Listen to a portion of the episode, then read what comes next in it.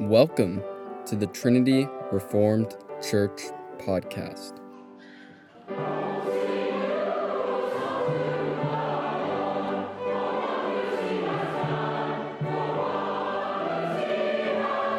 Sermon by Matt Carpenter on August 1st, Lord's Day service.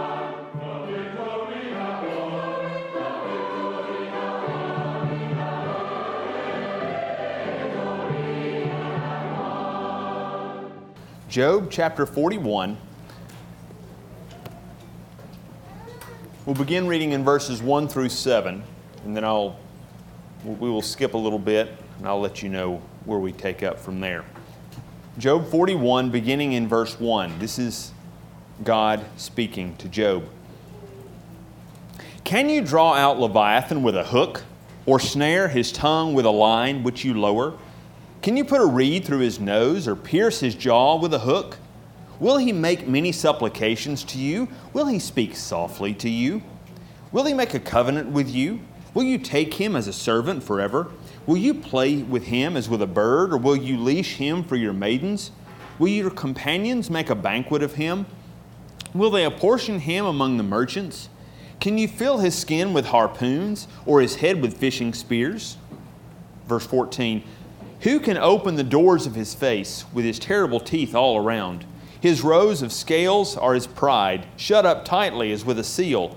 One is so near another that no air can come between them. They are joined one to another. They stick together and cannot be parted. His sneezes flash forth light, and his eyes are like the eyelids of the morning. Out of his mouth go burning lights, sparks of fire shoot out, smoke goes out of his nostrils, and as from a boiling pot and burning rushes. His breath kindles coals, and a flame goes out of his mouth. Verse 25. When he raises himself up, the mighty are afraid.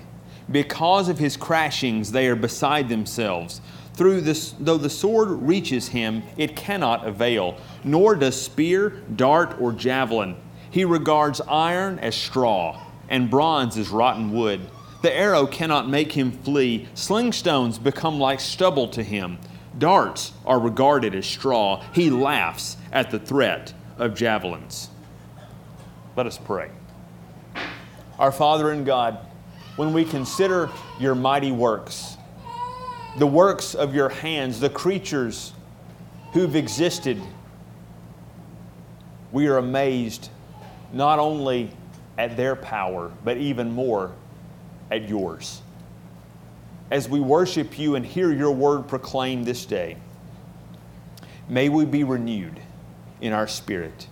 May the words of my mouth and the meditations of our hearts be acceptable in your sight, O Lord, our rock and our Redeemer. Amen. We have a fascination with monsters and monster movies. There's something about seeing a great destructive force on the loose that captures our attention. If that were not the case, King Kong in 1933 would not have been popular, but it was. Later on, the movie Jaws captured the attention of the entire country and even the countries in Europe. Down to, in our modern time, movies like Jurassic Park that still stand as images to how interesting the very idea of monsters are. We're intrigued by these creatures that we cannot control. But we say, thankfully, all that's on film. As my mother told me when I accidentally snuck in and saw a scene in Jaws several years ago, those things aren't real. Sharks are, but nothing like that. And as I got older, I discovered I think she was trying to soothe me with words that are not exactly the case. Those creatures don't exist, right? Or do they? Last time, when we were looking at the book of Job, we considered the situation from Job's perspective. And we saw that it is through suffering that God grants us supernatural wisdom. But if you read further in this wonderful epic poem, it teaches us great things regarding the existence of evil and the God we serve. I will tell you, though, you will have to probably suspend some of your natural tendency to disbelief. Because we've been taught, we've been catechized that we control everything. If it exists, we can control it. There's some form of technology that can harness anything, any force. But there are some creatures that have existed in the past, and those creatures, granted, don't exist, at least not in forms that we can see today, but we don't know what it was like living in Job's time. There were things around back then that would make our hair stand up if we were to witness them today. I mean, to imagine a giant walking. To go into a place and to see a creature like this Leviathan is described here. Job talks in other places about a unicorn. At this point, again, you have to tell yourself, all right, I am in a church, and this is a sermon being preached. This is not someone who's just trying to tell a fanciful story. But Scripture talks about these things as real, and we, as people who are students of God's Word, must take Scripture at its word. Well, we must take what God says. Yes, there are times when He speaks figuratively, but this is a time where He is describing a creature to Job. And don't think when God is describing this creature that Job says, I mean, Job's response, if you read chapters 41 and then into 42, it's not, oh, wow, boy, I'm glad that that's just a made-up thing that doesn't really exist. That could have been close. No. He submits to the Word here. So at times when we read, and if you read the previous chapter, Job 40, he talks about two creatures, the Behemoth and Leviathan. Modern Bible translators attempt to help us by saying that the Leviathan is a crocodile. You probably have a note in your margins that this Leviathan is a crocodile. And the Behemoth in chapter 40 is a hippopotamus. Now that's an attempt at helping us to explain, because as good evangelical Christians, we know that we actually have to believe what Scripture teaches. Okay? There are some who say that the Bible's not really true, and so it's, you can actually interpret it, they interpret it as what it's saying because they don't believe it. We know we have to believe it. So we want to make it easier. But reading what the text says about these creatures overwhelms our attempts to domesticate them. Crocodiles and hippos can be and have been controlled by men. You ever been to a zoo? You've probably seen a hippo. Maybe you've seen a crocodile. Leviathan and Behemoth have never been controlled by men. So this morning specifically, I want to take a closer look at this Leviathan and what we can learn about this creature, but also what God teaches us about Himself by explaining this to Job. This is not just the Almighty's attempt at giving Job a zoology lesson. God is communicating truth of Him, who He is, who God is. That's the purpose.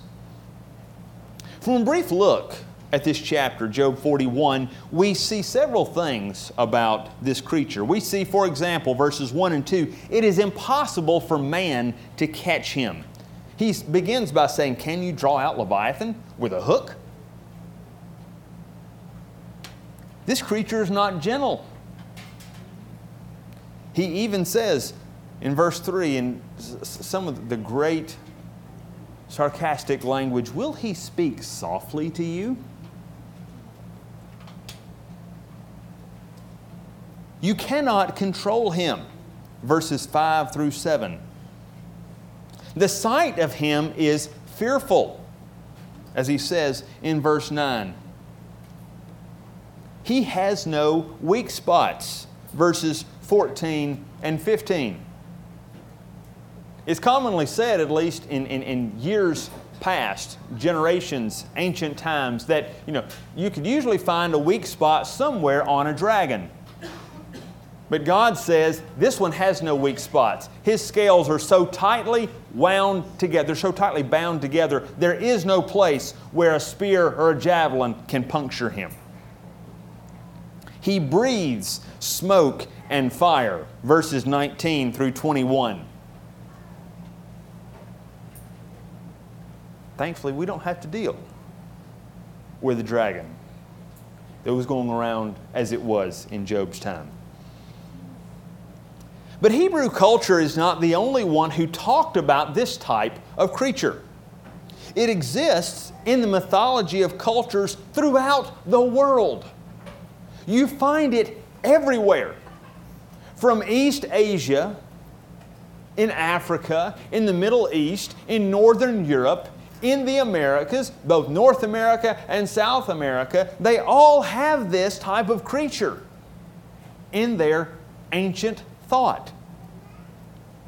But the difference, as one writer, Andy Patton, pointed out, is that only in the Bible do we see that this creature, this dragon, this Leviathan, is created by God. Other cultures have God who battles with the dragon and who defeats the dragon, but it is the God of the Bible who made the dragon. And we see that in Genesis 1, verse 21. It says that God created the great creatures, the great beasts of the sea. God Himself made the creatures that bring chaos. And as their maker, He is the one who rules over them. While they were literal creatures, the Leviathan and the Behemoth, though, they also serve as symbols of the chaos and destruction that they unleash. Going all the way back to the garden, where did the first destruction come from? It came from the man and the woman following the serpent. Don't think of a little garter snake here who just happens to pop up and whisper.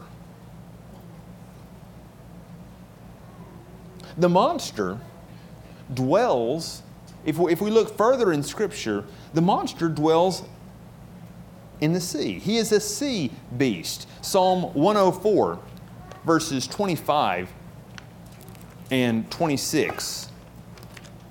It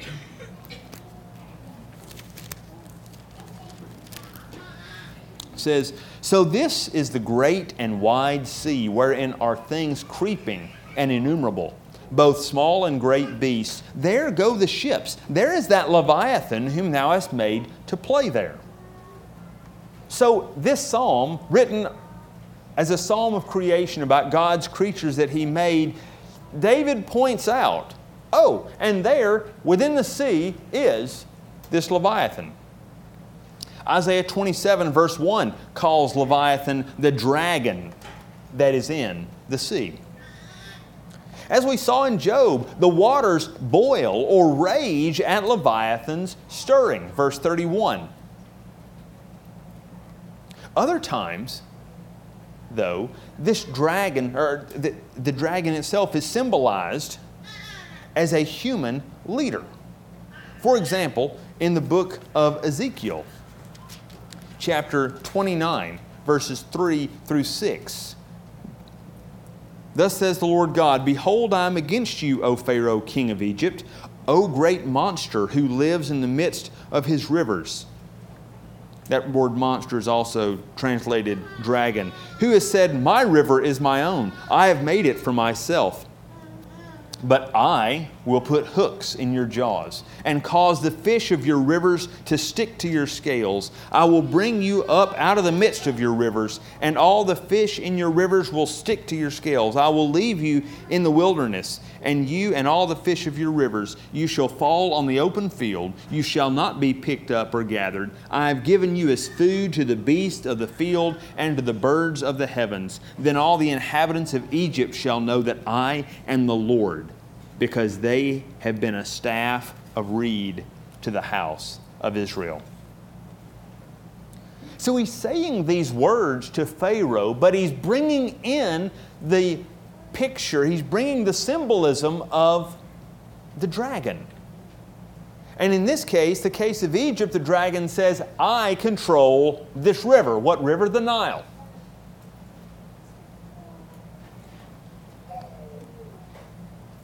So Pharaoh is compared to a dragon because he is the enemy here who brings chaos and destruction on God's people. Who was it that persecuted the people of God in the book of Exodus? It was when there was a Pharaoh who arose who did not remember Joseph or did not remember what Joseph did. He persecuted God's people.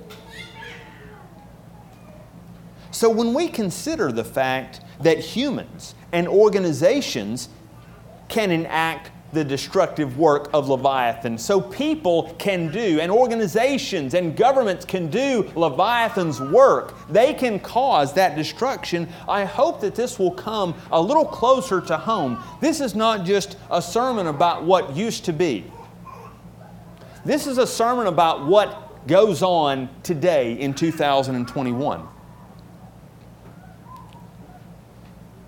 Leviathan, this adversary of God's people, does not only show up even at the end of Job. Leviathan is at the beginning. He's not stated that way, but remember at the very beginning, who is it that goes before the throne of God? It says Satan, the adversary. He comes to God's throne. And God says, have you considered my servant Job? This dragon, at the very beginning of this book, is attacking Job. He takes everything from him in one day. Job goes from being the wealthiest man around to having nothing. All because the dragon is unleashed and brings chaos and destruction and devastation to Job. While we don't see Leviathan and Behemoth in person today as the ancients did, the forces that they symbolize are no less real.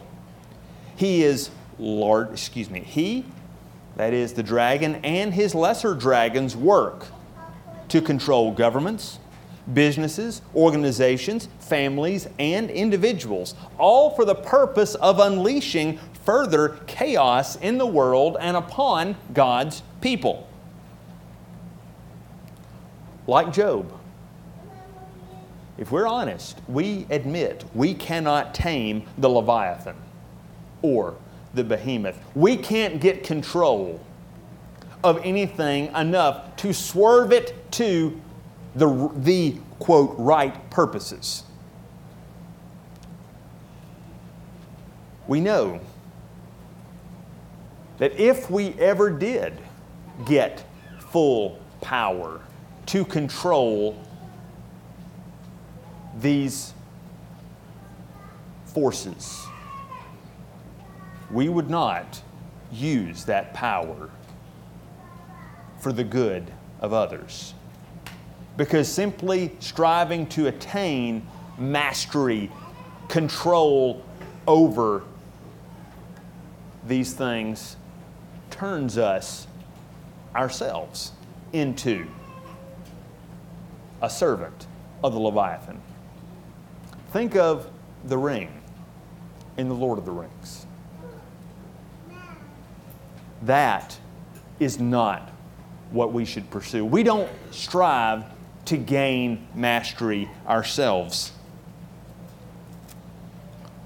Like Job, the things that confront us are beyond our power. Even the internal struggle, the struggle within our own hearts, we see the power of the dragon sometimes seems beyond our ability to control it.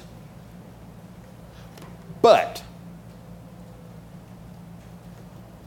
lest we stop with all of this destructive, sad news about how powerful Leviathan is, there's good news as well.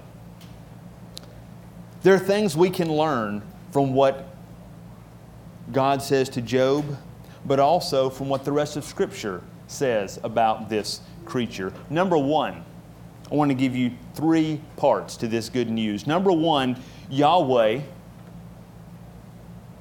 the true God of heaven and earth, He created Leviathan and He controls him.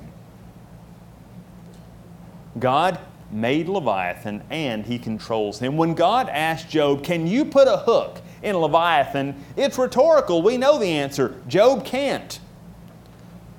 But God can.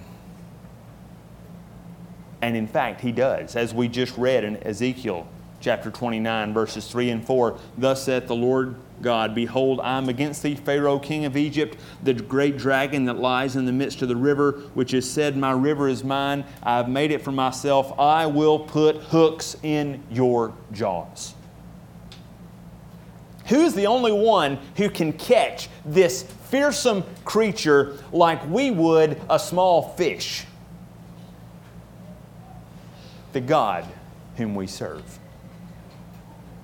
But that's not the only place where He talks about His control over the Leviathan. We read Isaiah 27, verse 1 earlier, but also in Psalm 74, verses 13 and 14.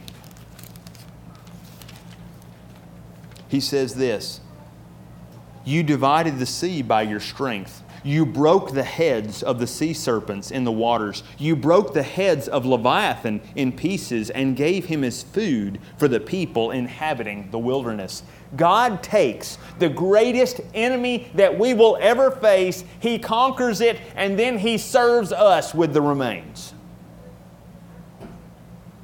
This is the God that we belong to. The only one who can conquer these creatures is the one who loves you and who chose you for Himself. The things we cannot control are absolutely under the control of God. Are there monsters? Yes. But we belong to the God who rules the monsters of the land and the monsters of the great deep. No assault of any number of organizations, no combination of any sort in existence can overwhelm God or can overwhelm the people whom God is protecting. That is an amen appropriate point right there. Amen? Amen. God created this creature and He controls him. Secondly, our mediator specializes in subduing the dragon. Do you remember last week we talked about Job longing for a mediator? He said, "Oh, that there were one," the Old English says, a daysman, an advocate, who would go to God on my behalf. Jesus came into a world dominated by Leviathan and filled with chaos. From His baptism onward, He engages in war with the chaos of the world, whether He is facing temptation himself, which happened right after His baptism. He's casting out devils, lesser dragons. He heals the sick. He feeds the hungry. He restores those who were captives. He is at war.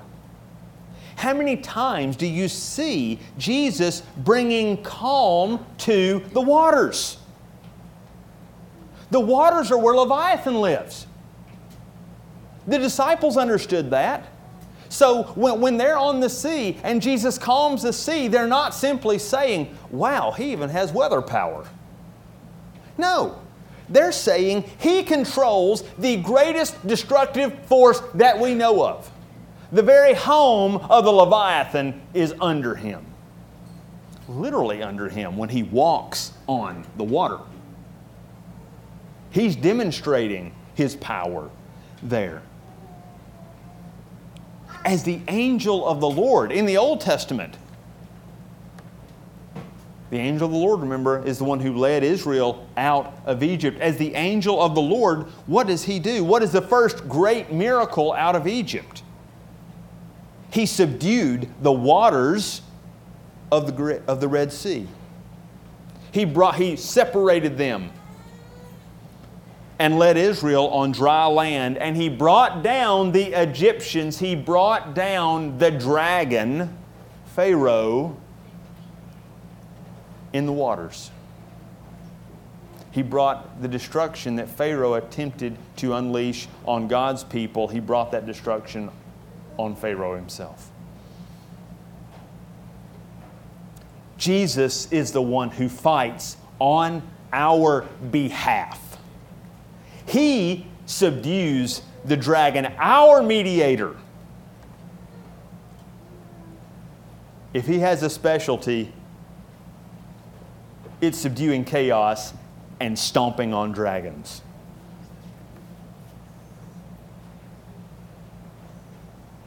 Don't don't negate that. Don't try to put too glossy, don't say, well, that's just a metaphor. No, he literally does specialize in killing dragons. Number 3, we are filled with His Spirit. The same Spirit, the Spirit of the Mediator who specializes in subduing the dragons, we are filled with His Spirit and called to His work. Jesus didn't stop with being the dragon slayer. He brings us along, saying as He did to Peter in the storm, you can step into this chaotic mass because I'm here.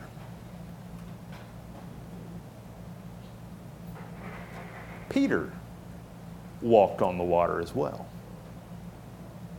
because he was following Jesus. So when you read a passage like Isaiah 43 verse 2, I hope that knowing what these waters represent, that they all this destruction that they represent because they're the home of the sea beast, it will have even more meaning when Isaiah says, when you pass through the waters, I will be with you. Or in Luke, chapter 10, verse 19, where Jesus told His disciples, behold, I have given you authority to tread on snakes and scorpions and over all the power of the enemy, and nothing shall hurt you. This is not talking about the little critters on the ground, okay? He's not just saying you can step on bugs and not worry about it anymore. No, these creatures are the creatures who in the past have been the great enemies of God and His people. You don't have to fear the dragon anymore.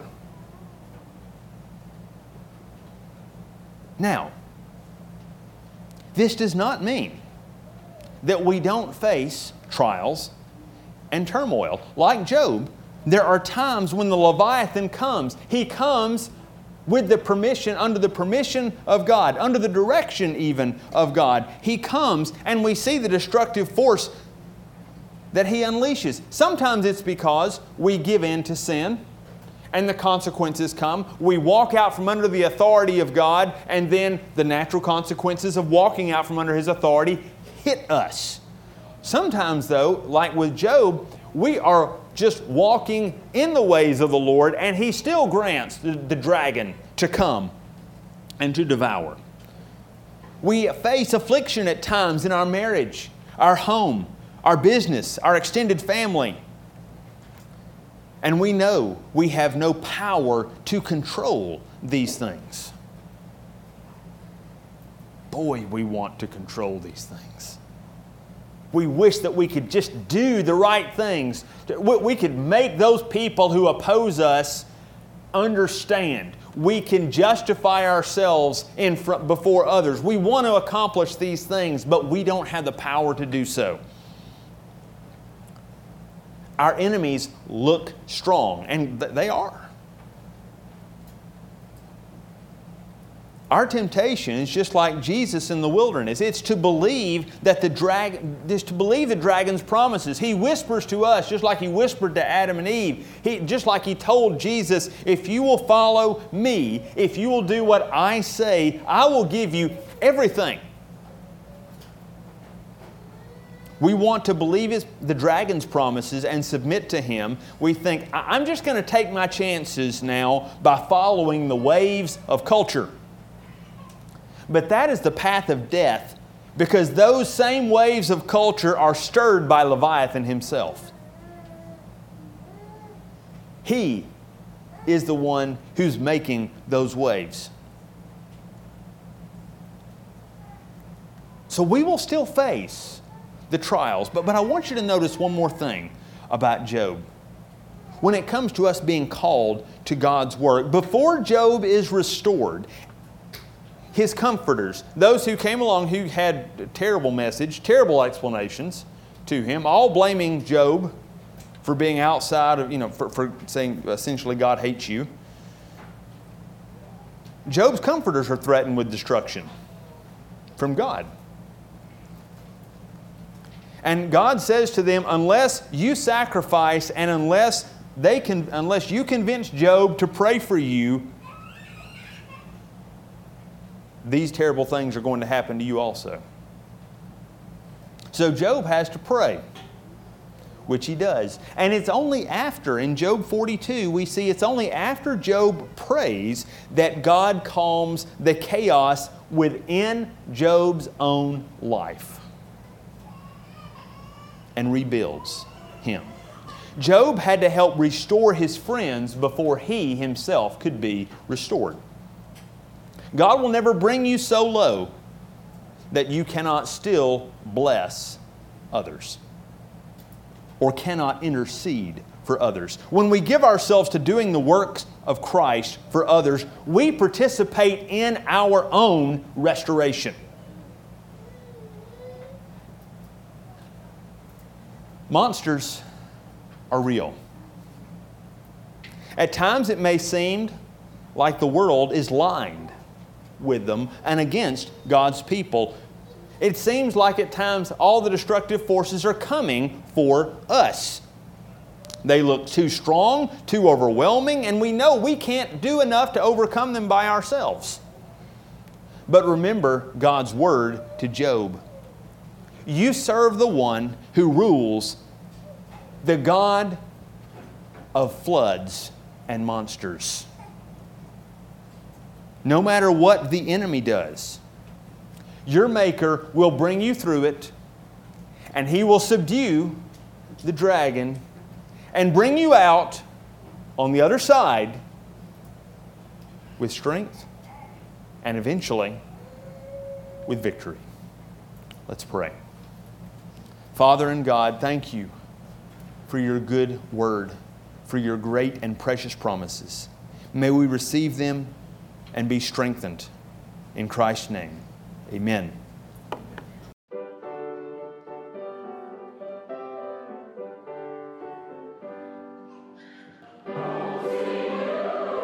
Thanks for listening.